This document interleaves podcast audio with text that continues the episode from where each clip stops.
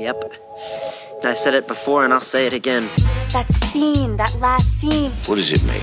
I'm the dude, you know? Get the fuck out of here! No, I cannot. It's over. Go home. That final scene. starts now. Portions of the following ABC special program have been pre recorded. This is the plaza of the Music Center in Los Angeles, California, where these crowds have been gathering since early morning to watch the arrival of Hollywood's most glamorous stars for tonight's ceremony, like lovely Elizabeth Taylor in silk chiffon over Arnell Georgette, Art Carney, winner of an Oscar last year for Tonto and Me, glamorous Jennifer O'Neill, Margaux Hemingway wearing red and white Portrell matte jersey, George Burns, Best Supporting Actor, Sunshine Boy. Oh, and look, there goes Simon Haines in a dashing dinner jacket. but enough of the red carpet. it's the best final scene Oscar prediction special. Please welcome your host Sophie and two men called Simon. Wow! Welcome to that final scene, the podcast where we explore the most iconic final scenes in movie history. I'm your host, Sophie, uh, joined by my co host, Simon. Hello. Ben wasn't able to join us today because he's been dealing with a very nasty cough. So it's a shame because you won't be able to represent Ireland today. However, we have someone else very special joining us today on this episode. Please welcome the incredible, talented Simon. Simon is laughing. He's next to me. He's like, he's like Simon. Haines. No, no, no, no, no. I feel like you were probably like quite, uh, I don't know, like surprised by the intro. I love the intro. The intro is great. Full marks and effort. And also, I've got a comment that you're in a sort of Simon sandwich here. That is true. Elephant in the room. I have both Simons next to me. I think we need to come up with some sort of convention in terms of how I'm gonna refer to you for. Do you have a nickname that you, I'm you like to go be by? Simon too. We, we could do Simon P, Simon H. Call me whatever you like, Sophie.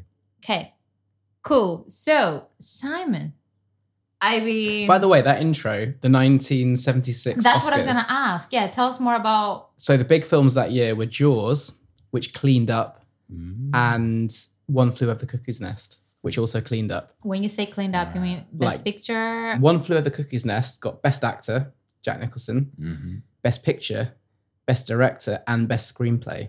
Wow. And then Jaws won Best Editing, Best Sound Mixing, and Best Score. Interesting.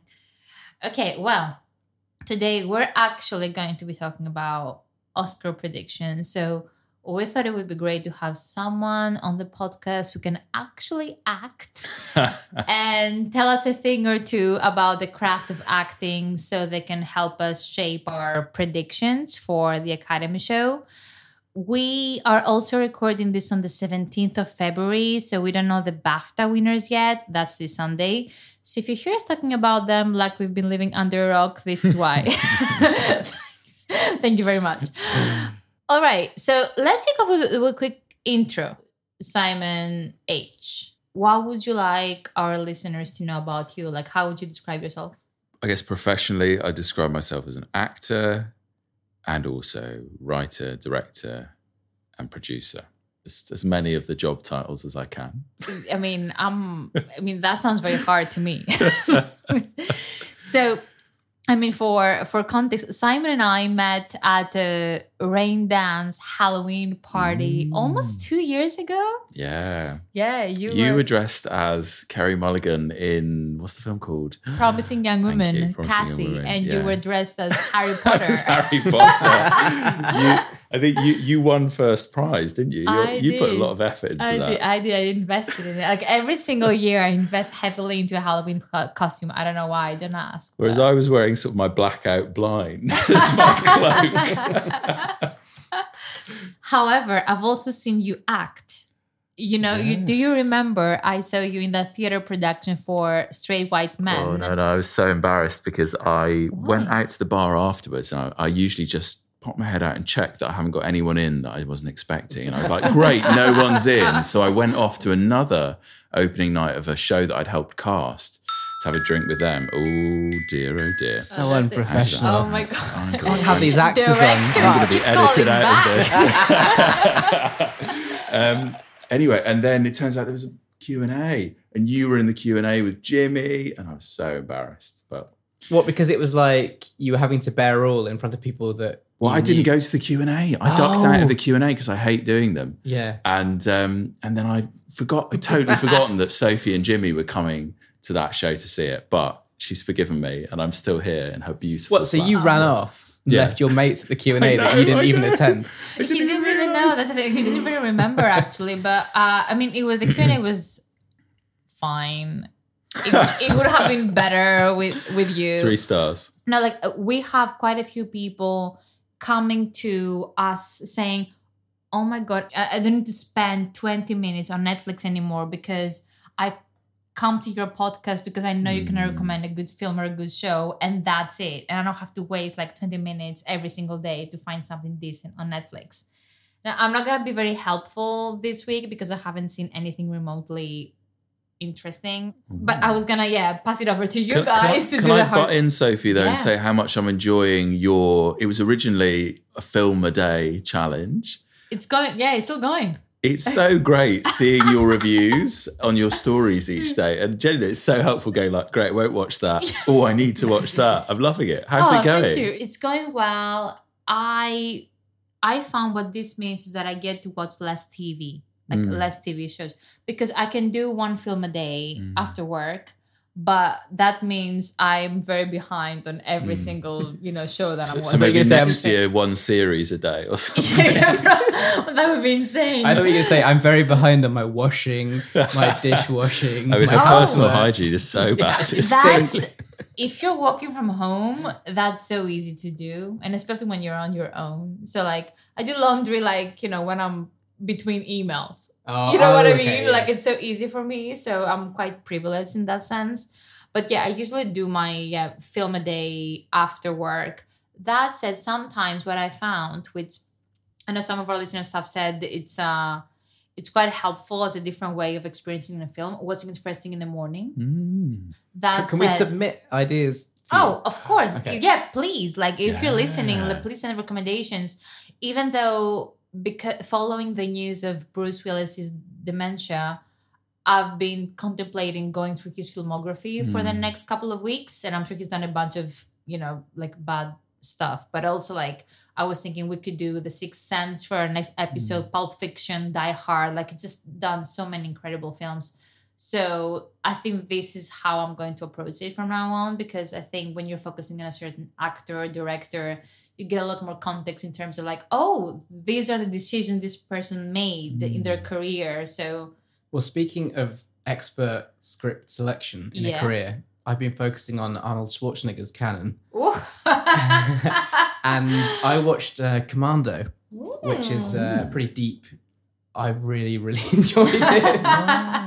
it's like a massive guilty pleasure. no But shame. There's one-liners such as this. Remember, Sally, when I promised to kill you last? That's right, Major. You did. I lied.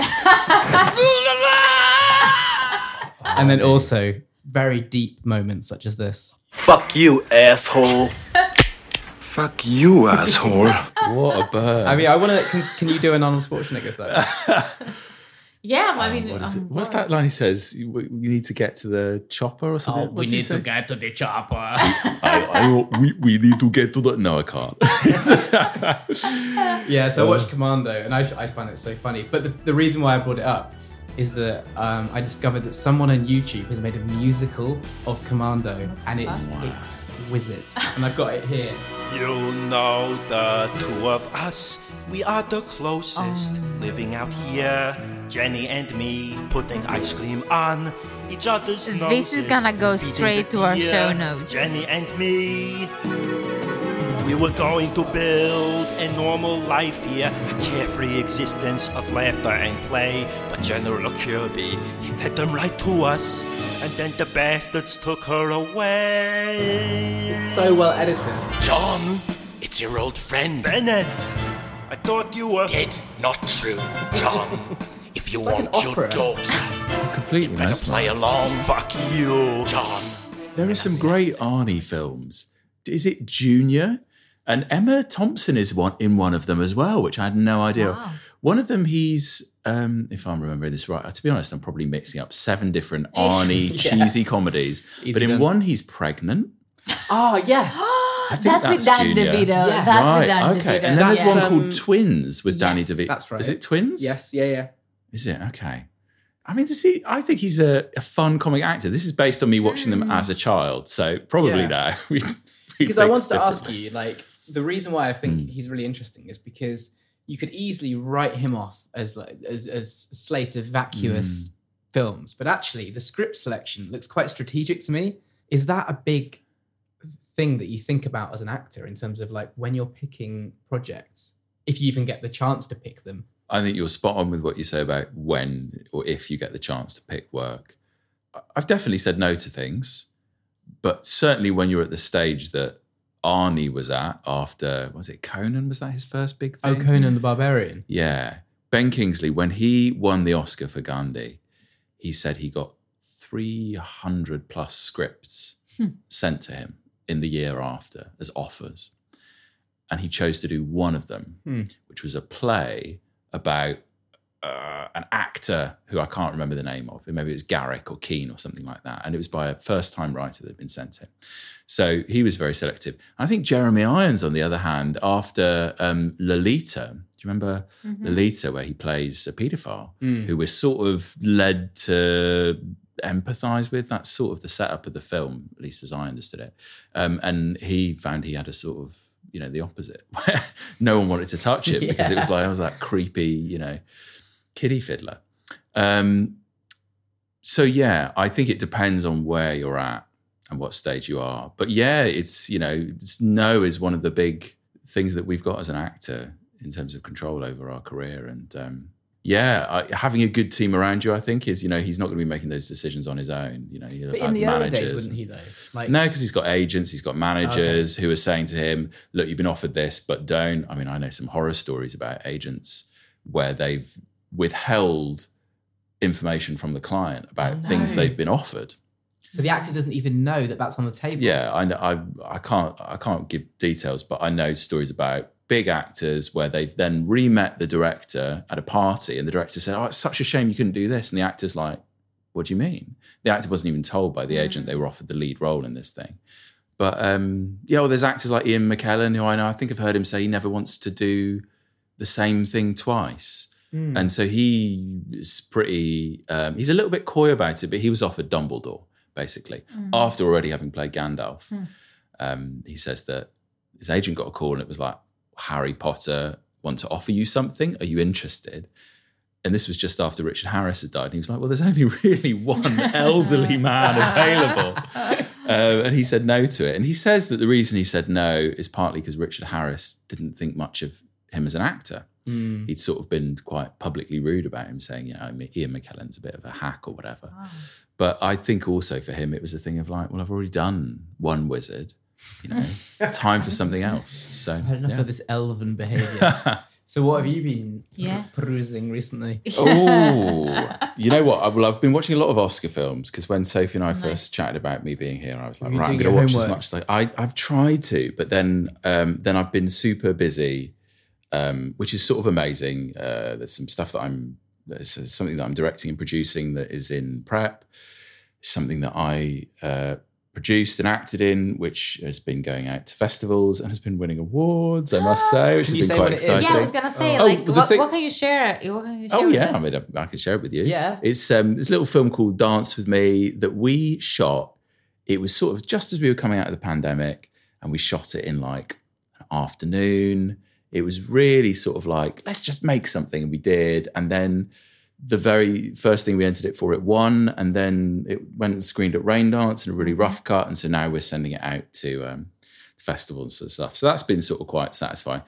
Uh, and I've also been um, working on this project, which I can't talk about at the moment, which is very, very exciting, but it's super top secret.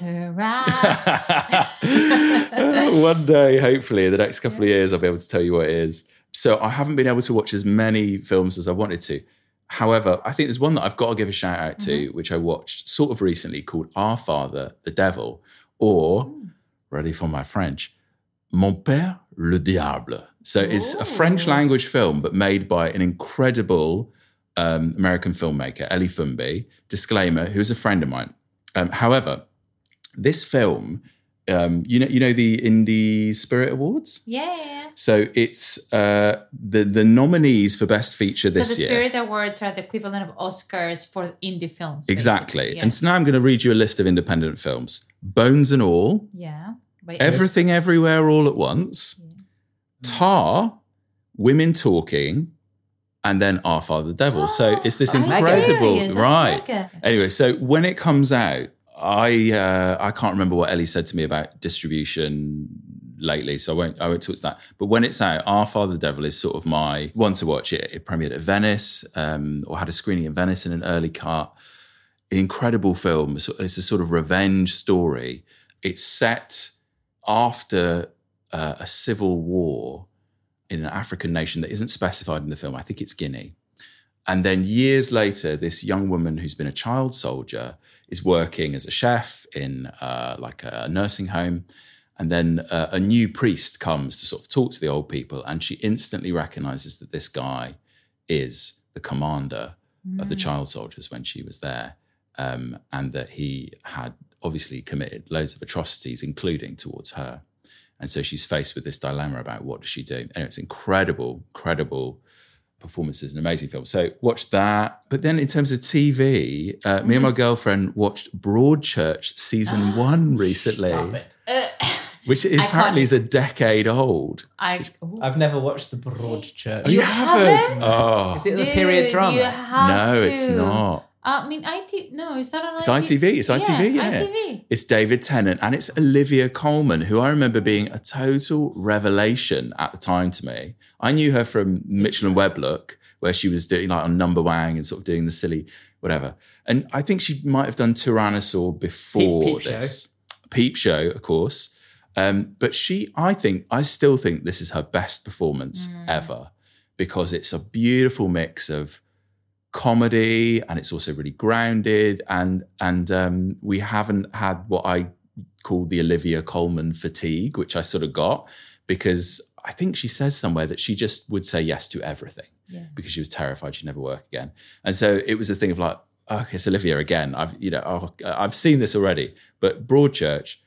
It just blew me away. Is there She's anything amazing. that she can't pull off? She see Oh, she's everything she turns her hand to. It's I've never excellent. seen. Yeah, I've never seen her anything that feels off to me. Hmm. Uh, well, I've been hearing mixed reviews about Empire of Light, but I don't know if that's her. Maybe we'll talk about it later, but I think Yeah. she's I think she's fantastic. Maybe she's, she's great. I think the film itself doesn't work quite well from Mm. what I've heard from people, Mm. but yeah, she's, she's just great. But you're right, like she's one of those rare actors that can pull drama and comedy quite equally.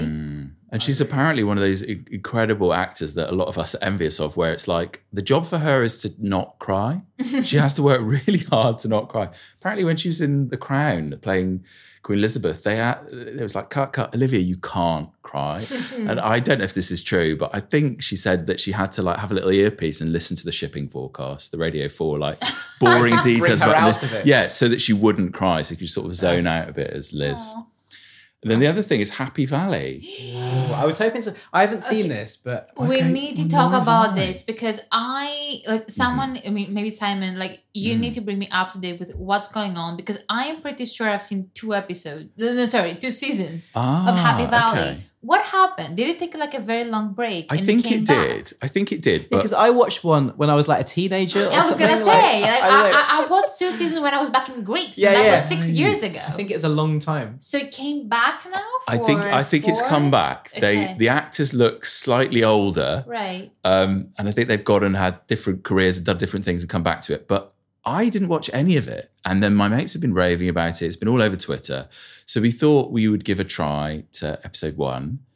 And honest- Episode one, like season one. episode like- one, season one. Yeah. And honestly, we didn't like it. Ooh. We thought it was a bit obvious, but we, you know, we didn't love it. And then there was a moment at the end of the first episode where suddenly the plot gets going, Mm. and actually the situation I think is is really gripping, um, and that really elevates it so far. Um, but maybe it's one of those things where it's a slow build, or maybe it's just not for me because honestly, it's super intense. So the latest episode. So Hmm. sorry, the latest season is it season three or four? I guess season three. Have you I'm got not up sure. to the very finale? No, Okay, I, so I you've don't only think seen. we're going to keep watching because I just think Oh. we found it a bit like, oh my god, this is basically a young woman is kidnapped Yeah.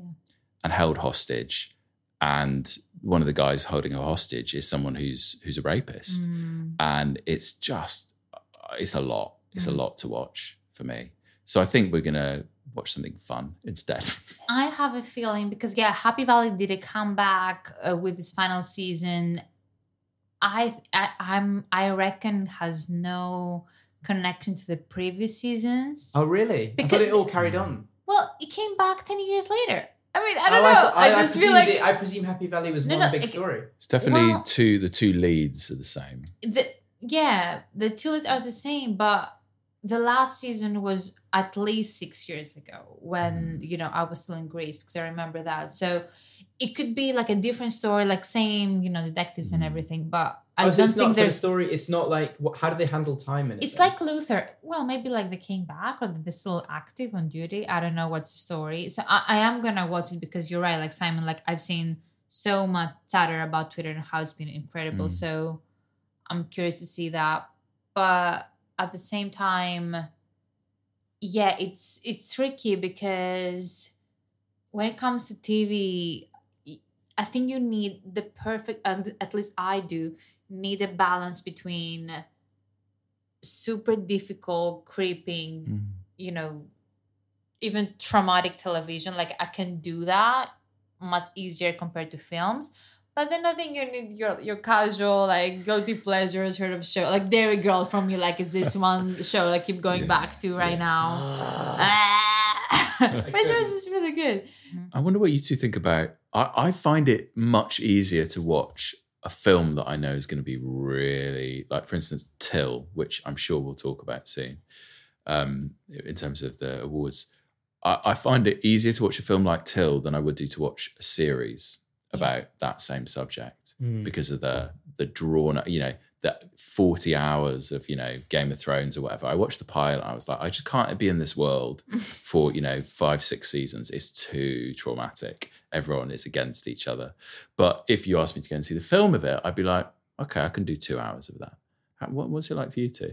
I, I hear you. I think I am a bit more sold on something that I know it's gonna be a limited series of six episodes, maybe, which is why I felt like very strongly about um, I May Destroy You and Fleabag, Mm. where like again both of them tackle very difficult subjects, but you know they're not gonna have a very long shelf life. I agree with you. Mm. Like Game of Thrones was very traumatic for me. And like everyone's like, Mm. can you just watch the like whatever prequel? I'm like, I don't wanna watch incest anymore. but I, I think there's a, a bit of a theme coming up, which is, you know, we talked about Olivia Colman. Yeah. um, and, and the comedy. And then if you watch the film Tyrannosaur, Paddy Considine film with Peter Mullan, incredible film and so dark, and she's amazing in it. Um, Michaela, who her first TV thing was um, chewing gum, and she, she was Chewing a, Gum's excellent, yeah. well, she was a, uh, which is a you know super bright comedy. Um, and she was at drama school with me. She was in third year when I was in No first way. year. Oh, yeah, wow. yeah. Oh, wow. So I remember seeing the very original incarnation of chewing gum. It was called Chewing Gum Dreams, and it was what we did. We could do in third year a solo project, which was like a twenty minute. You write your own one person show. Uh, it was amazing. But she was a real like master of not only the light but the dark, Mhm. and that sort of balance there. And I think Zen- Zendaya's got it as well. I think yeah, you know in, in Zendaya's the the Disney star that's now made it as the Yeah. protagonist. I mean, she's so great in. I one my nieces made me watch one of the Spider-Man films, and I Mm. thought she was brilliant. You know, it's just so funny and you know on the nose and not on the nose, um, like on the line with like earnest and charismatic, solid and charismatic. her facial expressions are insane. but she's she's like dramatically apparently amazing Mm. in Euphoria, right? So I don't know if there's something about like if you can master both of them rather than just being um, even like even like Arnie to bring it back. Looking forward to Arnie's Oscar nomination next year, maybe. What's this? It's a movie. No. Oh, I liked it. No! Can I say something? No. I don't get it. What don't you get about it? Awesome. So the Oscars are just around the corner. They're taking place on March 13th this year. So we thought this is a perfect time to hear predictions from our listeners and also lock ours in. So, I mean, Simon P. I know you have thoughts on the Oscars and award ceremonies in general. So, I mean, I feel like we all do. We all know the kind of bullshit, but please bear with us for a few, for a few minutes as we go through. I want to understand from you. I don't even know how it works. Like, who? How did the Oscars even get decided? I don't even know Yeah. that. do know how it Oh, works. Simon H. Go on, please. So the it is the American Academy, and the same for the BAFTAs. Is there's the Academy, and you get asked to become a member of the Academy. I mean, you, you can apply, I guess, uh, and then say I'm uh, a costume designer. In the first round, where we're looking to nominate, I can nominate costume designers, and no one else except for best feature. So that's the nominations. So already that's quite interesting, right? Because you, as a costume designer, I'm, you know, I've got a really good eye, and I'm going, oh, the costume design of this was absolutely fantastic. Mm. But then when it comes to the winners, everyone in the academy can vote on every category. So from all the people who've got amazing taste on costumes, then it's just you know, you know, me who's just an actor or whatever, being like, oh yeah, I loved Tar, so I'm going to vote for Mm. Tar. Oh, Yeah, I I, like the yeah, costumes. So it's it's That's an interesting, strange, particular thing. Yeah. And how well balanced slash diverse is the group of people that are in the gang that can do the voting? Not very. It's, Okay. it's very old and white and male and heterosexual. Mm. And they've been working, haven't they, over the last few years to to like make it more representative of the, Mm. the entire world rather than just a very, very rich, tiny, privileged proportion of the world. So it's getting more diverse, but it, it's still still pretty skewed. But the thing is, this isn't a, to to me. This isn't about cinema. It's about the industry. To me, these are industry leading people working in the industry, promoting their friends, promoting the people that could potentially get them the next gig. So it's a very flawed. Like it's almost like I mean, because I work for an agency, like in the ad world, so I know this is very much like a very flawed system. where We have our own awards, where it's like mm. Patting each other on the back Yeah. and it's like where uh, where is the actual progress I, I i hear simon like simon's point of view in terms of like we can celebrate progress but at the same time i feel like it's a bit superficial in that sense Uh, or it can't be and maybe like maybe this is a time like for for you and i like simon to talk about uh to leslie and Mm. andreas rice Yeah. riseborough's nomination because that nomination came out of nowhere so for best actress yeah as you said danielle or viola were almost locked for Mm. that fifth Mm. spot so like four of them were pretty much like in so michelle yeoh um cate blanchett michelle williams and Well, the Michelle Williams thing is really interesting Oh. because apparently there was a decision made by I don't know if it was Michelle or the the team on the Fabelmans to put her for Best Actress rather than Best Supporting, yeah wh- which was sort of bizarre because the film's not about her at all. The film's about the the Sammy, who's Steven Spielberg, but Sammy Fabelman, Steven Spielberg. Um, so I would say the ones that that were the dead certs were Viola, Danielle, Cate, and Michelle. Mhm. And then that sort of fifth spot was up for grabs. But then Michelle Williams comes into Best Actor, Best Actress. Who knows why? What's the idea behind that? Because she's never going to beat Cate Blanchett. I don't know. Maybe someone thought, you know, there was a chance that she's going to beat Kate or Michelle to that. Who knows? But then, yeah, the fifth spot, Andrea Riseborough. came out of nowhere. So to Leslie is like an indie film. It was shot in less than a month. Uh, it's on Prime right now. So if you want to go rent it, uh, go do that now. In my opinion, the performance is incredible. I loved her performance. yes, I it thought was, fantastic. devastating. It was fantastic. And I It loved the film actually as well. I don't know what you thought about it. and I love the film. You know, it, it, it does follow like a very specific trope, but at the Mhm. same time, I didn't mind that. Like you know, what you were getting yourself into. It did surprise me though as well. I, I don't want to sort of say too much and spoil it for people, but w- it didn't go where I thought it was going to go. Okay. More than Yeah. once, I was like, Yeah. "Oh, okay." You know, I Yeah. thought we were going in a very dark Mm-hmm. direction, and we've ended up somewhere slightly different. This is about a woman who's struggling with alcohol and drugs, and it's a redemption story of someone who's uh, dealing with alcohol and drug abuse, right? So you're right, like Simon, like it, it goes in a way that you don't expect it to necessarily, but at the same time, you you know what you're getting yourself into when you're watching that film. So it was very interesting because no one had heard about this film prior to the Oscar nominations. And then the bizarre thing that happened is that 20 to 15 days before the Oscars get nominated, there is this storm of A-listers, Ben Stiller, Edward Norton, Kate Winslet, fuck knows who else. Gwyneth Like Paltrow, every- like Helen every- Hunt, Edward Norton. Eh, yeah, Yeah, so every many single people. white actor that's, you know, like leading the business. What? And right these now. guys are all like pushing this film on social media. They're going on Twitter and they're like, oh my God, Andrea, like you guys, this is the performance of the decade. You need to watch this film. Do you think it just went viral amongst the actor community, or do you think there was something more No, no, no. I, Mm. I well, behind it? we, we can only speculate, I guess, because we don't know what actually happened. But long story short, this sort of sprint of people of like of like A-listers raving about Andrea's performance landed her nomination. That Mm. has never happened before Mm. in the Mm. history of Oscars.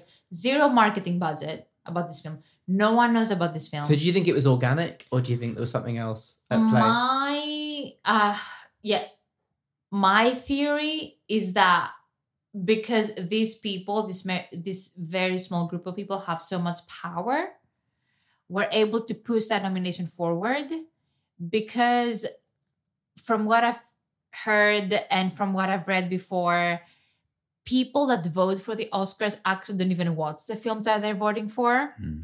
This was the hot ticket for the year as in oh my god let me come across as like this cool person that has seen this underground performance that no one has heard about because edward norton talked about it. Hmm. So it was almost like an entry of you like of you as an actor or producer or director to come across more intellectual in the kind of industry because this was an objectively incredible performance.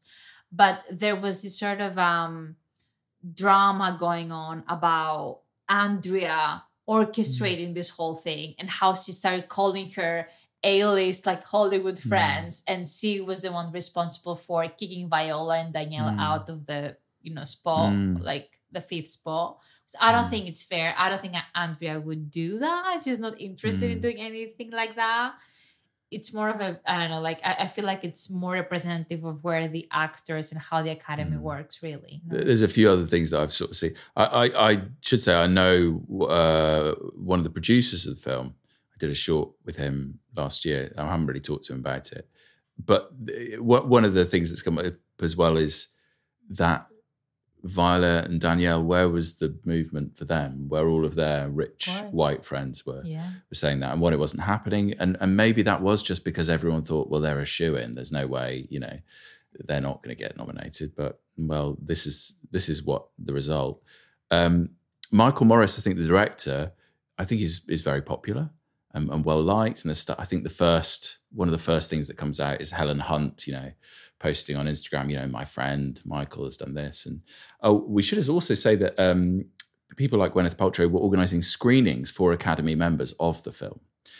Um, one of the stories I was reading today, and there's a podcast about it. I think you you can track down if you follow through the links on the BBC articles. Is someone saying that there was nothing organic about this this movement, and um, Andrea Riseborough's uh, manager is very influential and very um, popular, and it's a it's a campaign. Yeah, and campaigning is maybe something Sophie Right. that you could you could talk about. I don't know if you you want to talk about. It's a very unconventional campaign. I don't even know. Like for, for me, like I don't know, taking a step back, I just it feels like a accident.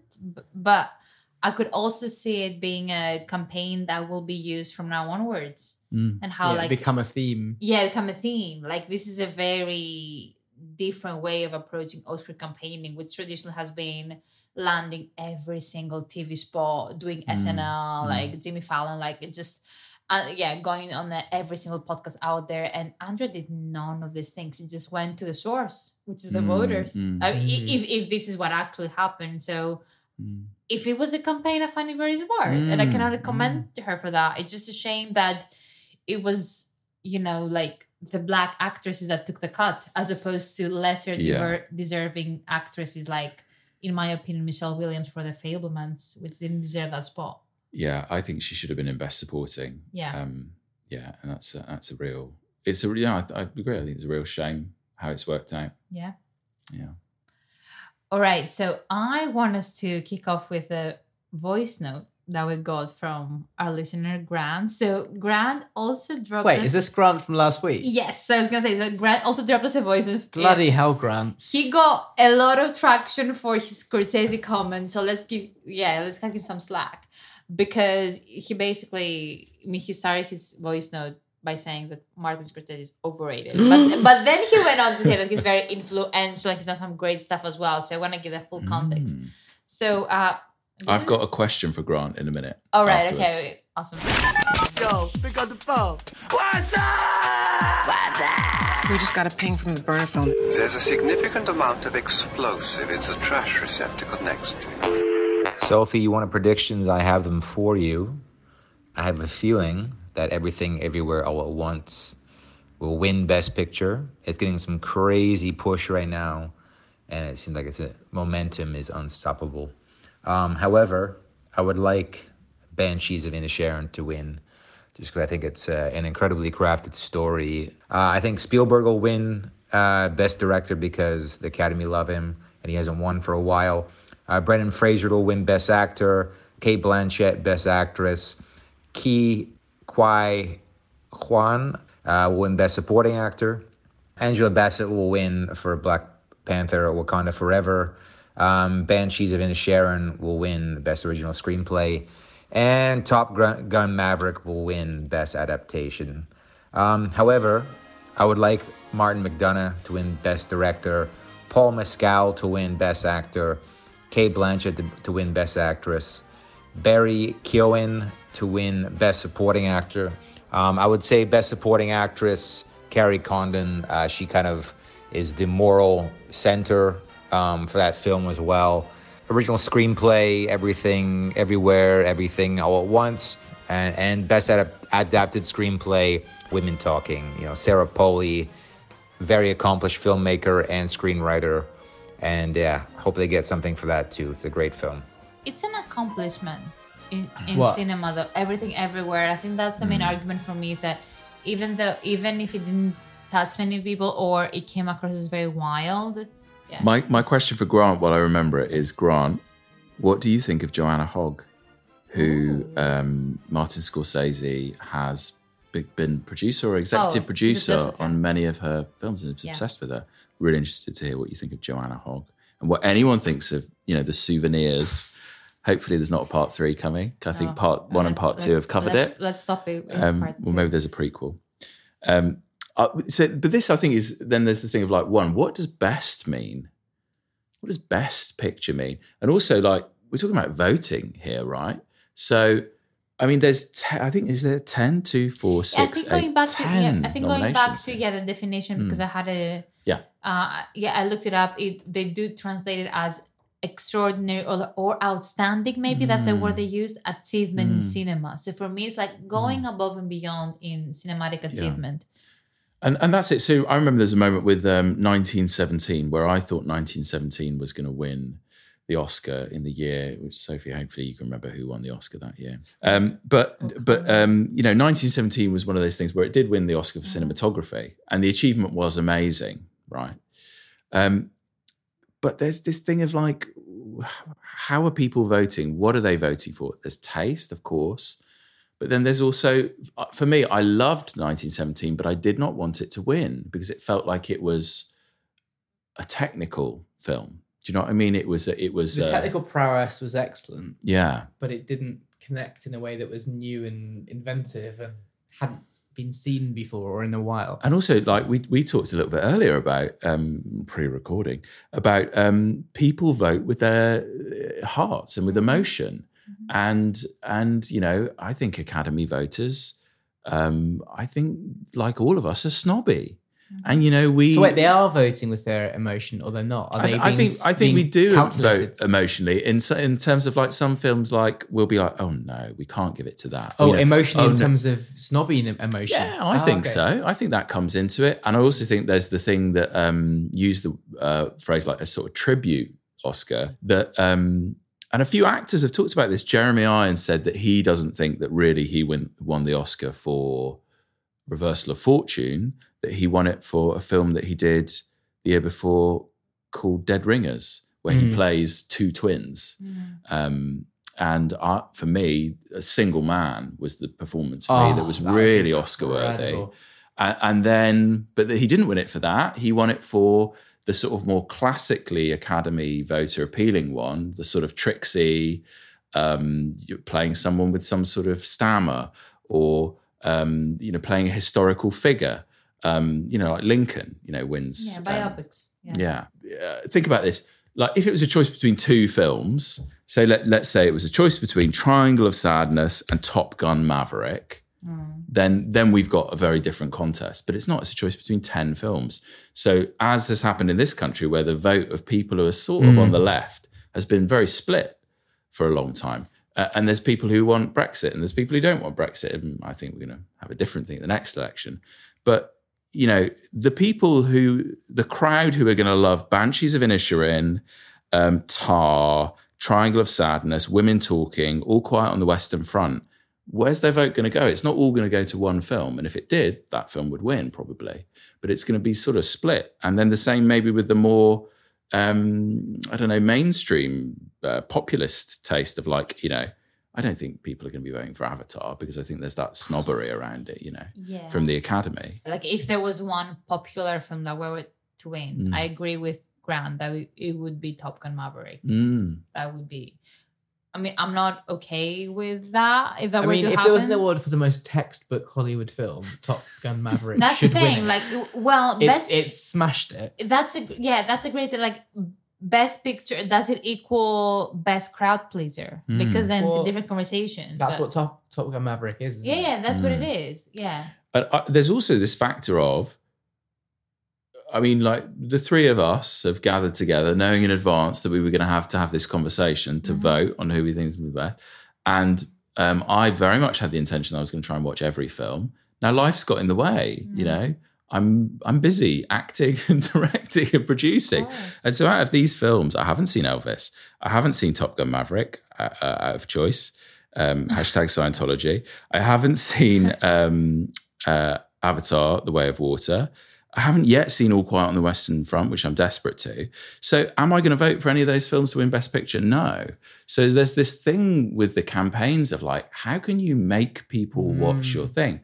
There's an interesting thing about um, To Leslie, where one thing they felt sort of started to swing the tide is when they uploaded it onto the virtual platform that Academy voters can watch films on. Because suddenly, oh, now I can watch it. Whereas before it was like, oh, well, I didn't go to South by Southwest Festival, so I didn't see it.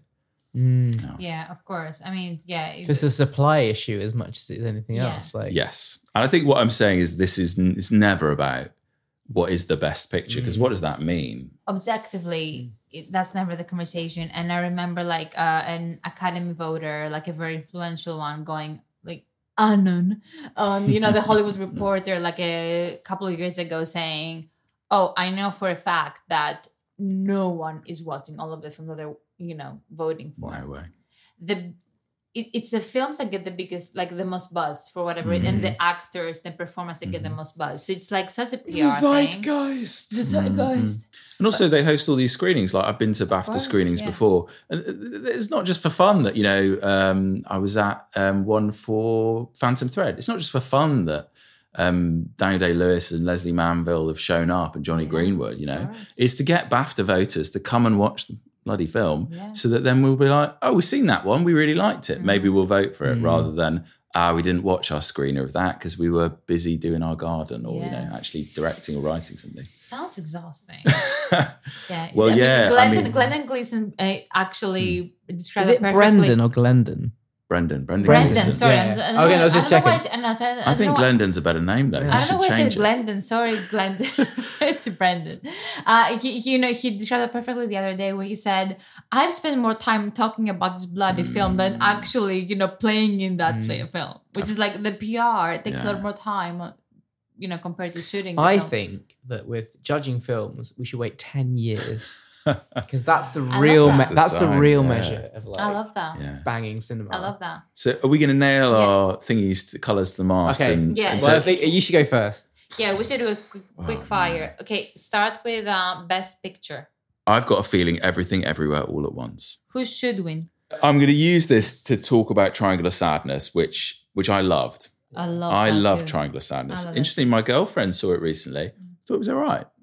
And I think context is so important. You and I, I think, both saw it at London Film Festival. Um, I think we both saw a press and industry Mm-hmm. screening, which were absolutely packed. Yeah, I was yeah, very yeah, lucky yeah, to yeah, get in. Yeah, no, no, no, showing off.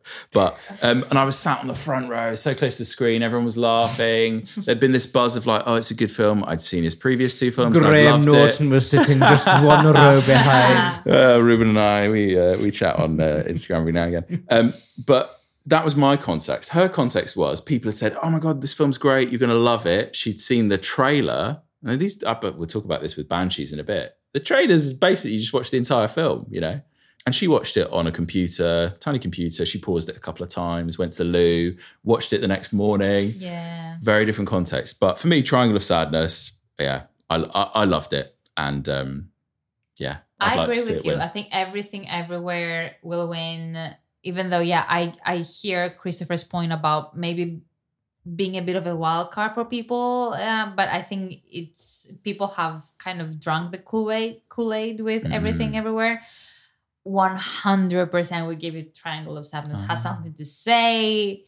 You know, like it's it's provocative. It's different. It's an actual achievement. You know, Mm. it's a cinematic achievement. So I'm with you. Yeah, and don't get me wrong, I I, I loved everything everywhere all at once. course, I'm yeah. I'm very happy for it to win because I loved it in a very different way. I just don't want to waste my should and my Yeah. will. Best director. Best director, where are you? Daniels? list? Everything. Oh, that'd be sort of great, wouldn't it? Yeah. What? Yeah, because what a- what an, a directing achievement that was. I would give it to Todd Field, as um, also Christopher calls it. I, I thought it was Tar was so beautifully directed. Like I, I don't know. I just I was very moved by it throughout. Mm. Yeah, but that's just me. I don't think it's gonna win. I think it's really gonna be Spielberg or Daniels. But best actor, Brendan Fraser. I'm hearing from people. I, I think, yeah, I think he's going to get it. I think it's going to be American. And I think with the BAFTAs, using my psychic powers, because when you're listening to this, the BAFTAs will already have been decided. I, I think there's a chance that it will be Bill Nighy or Paul Mescal. I think Bill Nighy, or maybe even Colin. But I think the um, the Oscars are going to go for an American. Actually, Brendan Fraser, he's Australian. I, I feel Brendan Fraser, partly because of the story behind the performance, plus the performance, which I think is great. Wow. okay. Canadian American. Yeah, Yeah, he my spider he's- senses were he's not very tingling. Canadian. He's very Canadian. Yeah, I'm with you. I Hmm. think Brendan will win.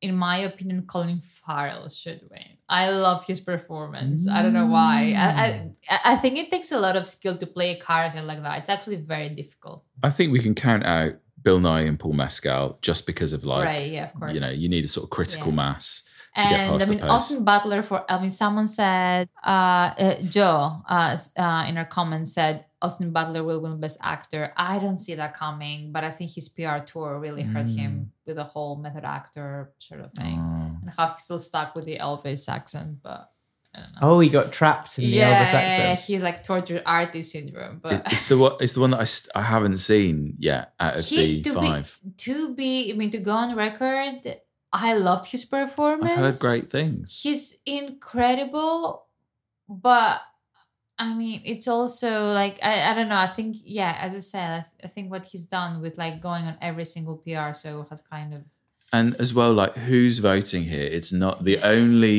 public vote is the um the Rising Star bit, the BAFTAs. yeah. None of the rest of it's public Yeah. vote. best actress So the majority of our listeners are calling Cate Blanchett to be the witness. I think Michelle Yeoh is still very up in the running. I'd like to see that. I would love to see Michelle. I could see Cate winning that one, unfortunately. So I mean, I'm happy with both, but Team Michelle. Team Michelle, Team Michelle, Mrs. earned it.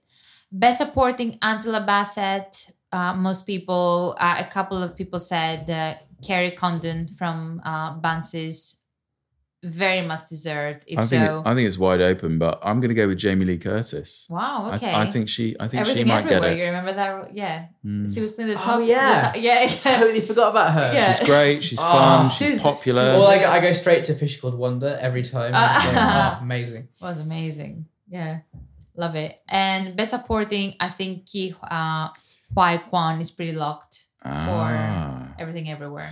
I would love to see Barry Keoghan win. I think it's a Yes. beautiful, beautiful moment Definitely he's got in agreed. that film. Um, I would be happy with both.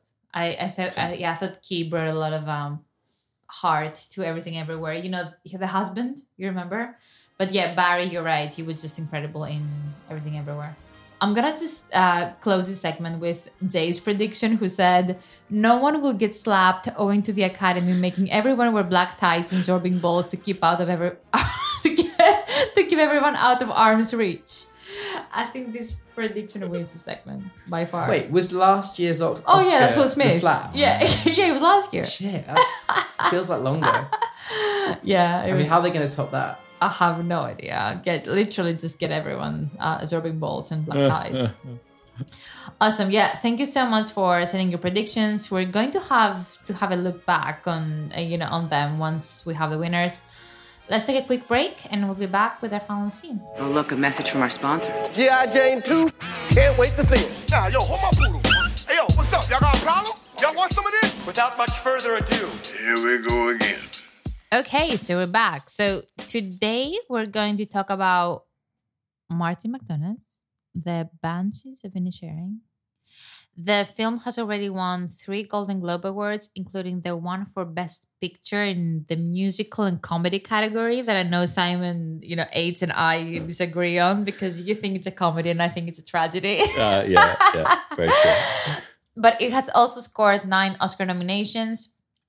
What what makes you think it's a comedy, Simon? I watched this film at 8:30 a.m. in the morning. It's one of these morning viewings. yeah, it was. Oh it was my sort of horrific. It was at London Film Festival. It was in one of the big Odeons, surrounded by press and industry people, and I was about to get in a car to go to a costume fitting, and people were laughing. people found it funny, and I found it funny. Yeah. So I think I think he's got a really dark sense of humor. I agree. I agree. I also feel like that is his saddest film to date as Mm. well. Which I feel like the tragedy and the melan- me- melancholy Mhm. of the film overpowers the humor that you see in Bruges or Would you accept best musical or tragic comedy as a category? Yeah, I could see that. Yeah, I, I could see the tragic comedy. Yeah, like yeah, uh, happening. So okay, from what I've seen online, the ending of the film have had people kind of perplexed on first viewing. So we are here to dissect it. But first, let me quickly sum up the plot for us, as I usually do with these dodgy plots that I find online. Okay. This is a difficult one, but I'll try. On a fictional Irish island in the early 1920s called Inisherin, two men find themselves at perplexing odds. Porrick, do we say? think Porrick. Okay, porrick, porrick. whatever. Yeah. Yeah, it sounds like porridge. Mm. Colin Farrell is at a loss when his closest friend, Colm, Brendan Gleeson, gives him the cold shoulder at their local pub for no apparent reason. When Porrick asks Colm what he's done to upset him, Colm declares he, he hasn't done anything. He just doesn't want to be friends with him anymore. Disbelievingly, Porrick attempts to rekindle their friendship, but this results in a drastic response from Colm. In order to show Porrick how serious the matter is, Colm promises to cut off one of his own fingers every time Porrick speaks to him. Their feud escalates until nearly everyone in the sharing is pulled into the fray, resulting in an unresolved dispute that satisfies no one. Okay, yeah, I I mean we talked about this prior to recording, but I have to admit, like this was a tough one for me to prep because I felt like there were so many story arcs that had to come to a close for the final scene to kind of make sense. So I'm assuming that if you're still listening, you've seen the film, so we don't have to set this whole thing up. Like, you, we can talk about the actual feud and how it escalates. We can talk about Colm's fucking motivations and why make someone cut his own fingers.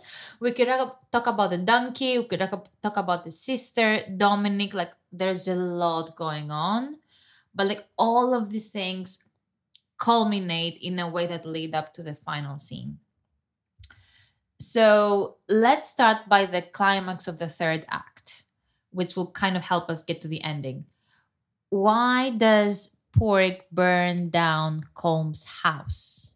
So his beloved donkey has Mhm. died Jenny. because yeah. So his beloved donkey has died because Colm has turned up at his house previously, chopped off all his fingers, uh, chucked them at the front door. By that point, yep, and uh, and and little Jenny has shown up and had a bit of a nibble on some of the fingers and choked to death.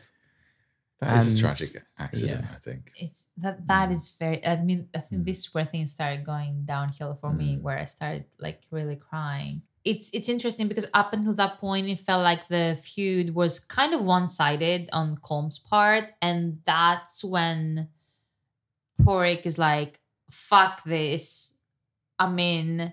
Like, I need to fight back." And it's like we witness a major shift in his character. Mm. Up until that point, he's been this super nice, Mm. quote unquote, character. There's just one moment in Mm. the pub where he sort of stands up to him and there's like, oh, he liked that, so I'll, Oh, maybe I should yeah, do that more. Yeah, that's true. But other than that, yeah, he's yeah, been pretty That's true. So easy for me, going. yeah. So for me, it's almost like this is I don't know, like this act of him literally burning down Colm's house kind of signifies there is no hope for reconciliation. Because how can you take that Mm. back in a way? Mm. It, it's almost like irreparable damage to each other that they're doing. They start the scene, or there's some point in the scene, they're like, oh, you know, they seem to have gone quiet over on the mainland, not so much shooting. And, um, you know, and then Colin Farrell says, well, yeah, we both know they're going to start again soon enough because there are some things that, you know, there's no coming back from. I really feel that I would appreciate this film so much more if I was Irish. I'm sure that there's a sort of symbolism to it, and rewatching that final scene, I think I saw more than I saw originally. When I originally saw it, I was loving the film, having a mm-hmm. great time, really enjoying it, looking forward to the ending, and then the credits started rolling, and I was like, "Wait, where's the third act?" That's my hot take on it. It's almost the, the futility of retributions. You know, when you feel like deep injustice and then you retaliate, it just keeps making everything worse. Mm. And that's what this film like shows, I think, really well. Yeah, of course. Because I mean to to give some context because I, I don't feel like people outside of the UK really know or can grasp what the metaphor is all about. Like I've uh, interestingly enough, I've only seen that kind of metaphor to the Irish Civil War being taken um upon from um British critics, like like I Mm. I don't see that kind of commentary with American outlets, which is interesting. So for yeah, for context, obviously I can't speak to what happened because I have zero history knowledge, but my understanding is that the war that was taking place at the time bef- between uh, the Republic of Ireland and Northern Ireland was, yeah, as Simon said, it was futile. It's just kind. It was kind of nonsensical, and I can I can speak from like as someone coming from Greece. Like we also had a Greek civil war. Like between- Cyprus. yeah, uh, no, no, no, like Oh. communists and post-Nazi Greek era, weird as fuck, but very similar principles in the sense of you have so much collateral damage, which to me, Dominic is part of that. Like it kind of signifies the collateral damage and all of the people Mm. that kind of get, you know, in, you know, in the crossfire, end up in the crossfire for whatever Yeah. reason.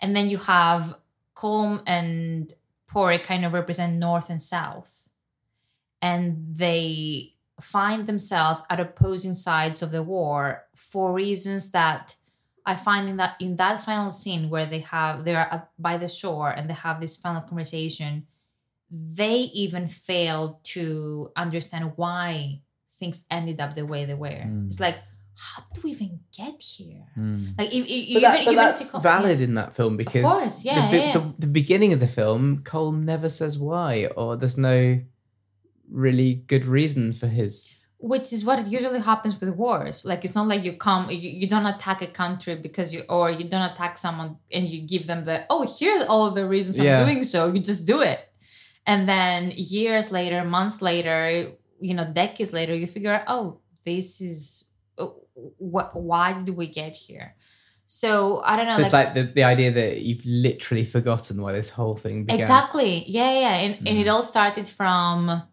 I don't know, I, th- I think maybe we could even talk about the concept of male friendship, even, where mm. it, it's very hard to talk about your feelings. And supposedly, from what we've seen in the film, Colm started, you know, struggle with depression. Mm. And it was easier for him to just cut that, you know, cut his best friend out of his life rather than maybe even speak to someone because there's no one to talk to really when you mm. think about it so i don't know i just find that i just found that final scene very sad and going back to your point um, simon i think martin mcdonagh has that kind of he does that with his final scenes Yeah. it's same thing with you know three Three billboards, Billboards, yeah. it's so like abrupt the way Yeah. he ends his films Yeah. and I don't know if you have any thoughts on why he does that, or like what he's trying to get Hmm. the viewer to think about. Yeah, I wonder if it is something about what we're talking about about conflict and that life isn't, you know, sort of neat, tied up Mm. Hollywood ending, that there is mess.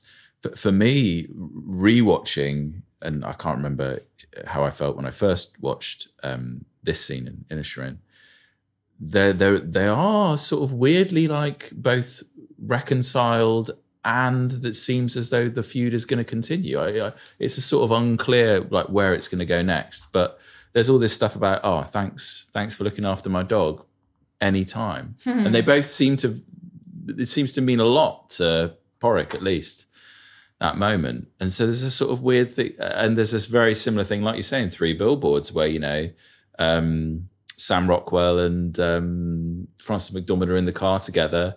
And she says, "Yeah, it was me that burnt the station down, giving you those injuries." And he was like, "Well, yeah, obviously. I mean, who else was it going to be?" Um, and they're sort of reconciled. Um, and then there's the this thing of like, well, are we really going to kill this guy? Is that a good idea? And they're both like, yeah, I'm not sure. Let's let's work it out. And he seems to love that sort of ending because for me, watching those two scenes today together next to each other, they basically seem like the same scene to me. Right. Yeah. Yeah. That's a very good point.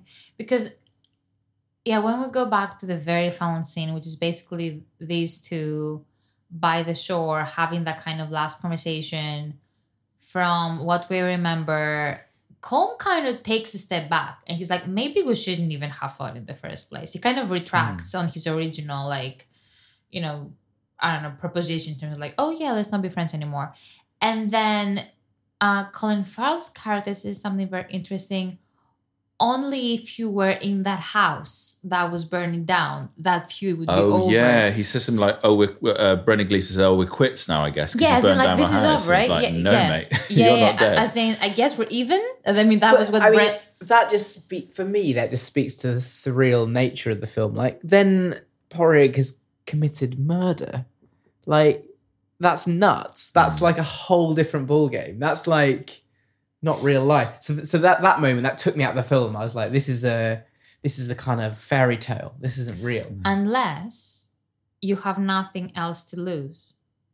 And Pádraic has Just lost his sister. He's that- lost his best friend. The He's lost. moved away. I mean, No, as in like there. I mean, for, for me, it's more like at this point, both of them are broken Mhm. AF, and at this point, like Pádraic wouldn't care about going to jail.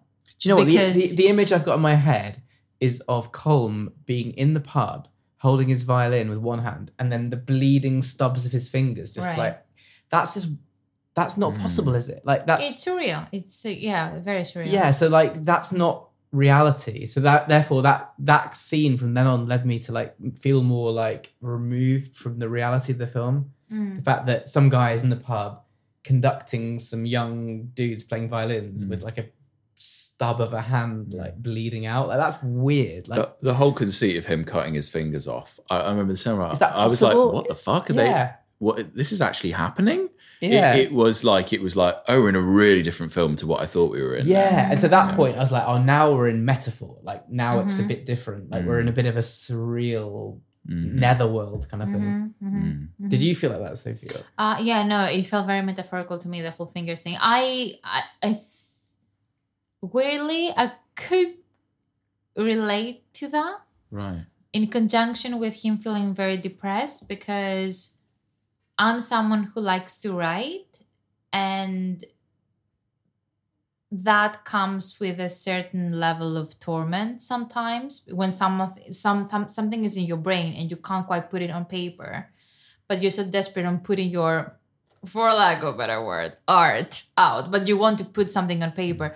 So i like quite frankly i've had i want to say nightmares but they were dreams of like oh my god it would be such a relief if i had my brain removed from my like if i had my mind removed from my brain tomorrow or like my ability to write tomorrow because then i wouldn't have torment myself over writing.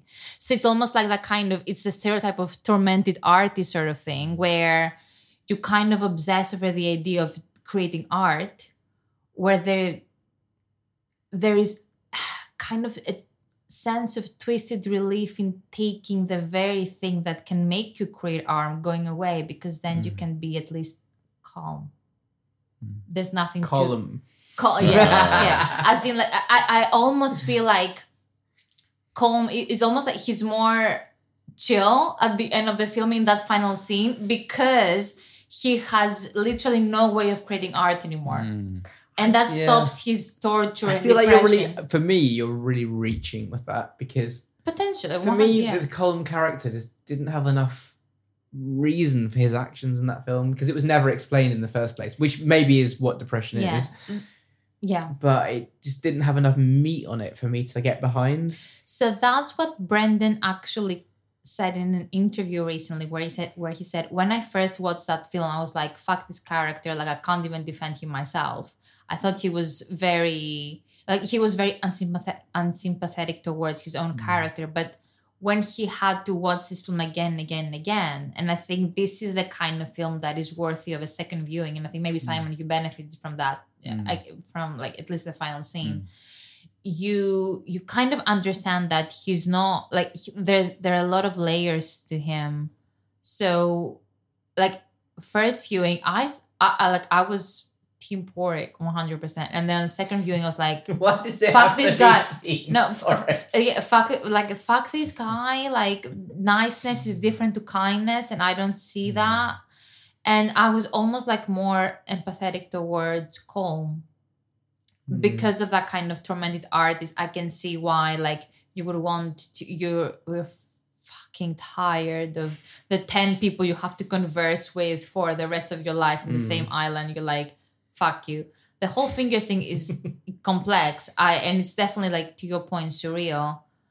But i can see the temptation to just let go of it all Mm. by just I don't know, like self mutilating, I guess, which is extreme, but I can see that. Maybe the chopping off of the fingers is like a metaphor for what it's like for British people to end a friendship and be honest about their feelings. That I mean that that's what I told my best friend. Like, okay, no offense to you know the men in the room and the men who are listening, but I was like, oh my god, it would have been so much simpler to just tell him, just, just, just talk, yeah, to just talk to someone as opposed Simon to going. H, have you ever had a situation where you'd have rather cut off your fingers uh. and actually told the truth? Well, I don't know. There is something about the because I'm sort of a bit baffled as to why this film is so popular. Yeah, in a I'm the same as you. Yeah. Like I, like I said, I loved the experience of watching it, and then there was the moment where I was like, "Oh, the credits! Where, hang on, where's the rest of the film?" Um, but I guess it does speak to something about friendship. Something it's a really, really, really simple story of like, Mhm. I don't want to be friends with you anymore, and that's it. And I think I'm sure we've all had that with people. Sometimes we're like, you know what, I'm just done with this relationship, and then it's really taken to the extreme. But it is puzzling. And back to this final scene because Colin, I agree with you, Simon, that at the start he, or maybe it was you, Sophie, who said this at the start. It's like he's like, ah, cool, we're done, great, you know, and he's he's more chilled than he was before. But now um, Pádraic has taken over and is like, nah, we're not done. And and I was waiting for the final showdown, which which didn't come. But that's maybe how Martin McDonagh wants us to see the world. Well, on that note, though, you know how in the very last shots Hmm. we get uh, McCormick, like Mrs. McCormick. Yeah, we the have the banshee. Who's the banshee? Oh, she's sitting on the chair. Yeah, so on this is a hill. creepy old that's the woman. that's the penultimate shot, isn't it? yeah, yeah. penul- yeah, yeah, yeah, exactly. of her And- watching the two and watching Pádraic walking away. Right, which I think is very interesting because, like, again, I had to look this up. I'm not trying to play smart, but like in Irish fol- folklore, like banshee kind of sig- signals impending tragedy and death. Mm. So her looking at them too at the very final scene, I wonder whether that kind of whether it signifies the friend of their friendship or as simple as that because she already predicted quote unquote two deaths jenny and Mm. dominic Mm. really. And her kind of being like i'm watching you like at these two I, I don't know i just think there is something there and i don't think it's over for them because you're right like simon you mentioned No, that it, it felt very unresolved and Yeah. like it's only the beginning Yeah. Maybe So- he's setting up for Banshees of Inisherin too. Ooh, he would never. What would the would- what would the subtitle be for that? He would never. He would never. But you know, I think I agree. It's more going back to what you said, Simon, in terms of like the how all of it has been futile, escalating has been conflict. futile, and like uh, everything is shit. It seems to me as well that they seem the most resolved in the whole film. Like they seem like they're they they could be really good mates now. now that um, Colin Farrell's like, I'm gonna kill you, and he's Yeah. like, cool, sounds good. Do you know what I mean? it's almost like now Brendan Gleeson's got what he wanted. He respects him more. I think. Yeah, because he's no, being a bit yeah. more real with him. The ending should have been a massive folk song piss up in the pub. And like it should have ended up on a massive tune. like he should have got his fingers back, How would Spielberg have done cracked it? out his violin. It should have been a song or something, something completely I think that would be Martin 10, 15 years ago, but I do feel like this is his most accomplished film to date. And it's because we talked about this earlier, like Simon H. Mm. How he's uh, like his uh, filmography, you know, Seven Psychopaths in Bruges, uh, Three Billboards. It really tackles like male, like, you know, like toxicity and yeah, what we were saying losers. before, really, um, like like men are this uh, walking powder keg of repressed emotions. Yeah, and it's- that's it's- kind of it's exactly that- that. That's quoting Robert It's a- Webb. Yeah, it's exactly that.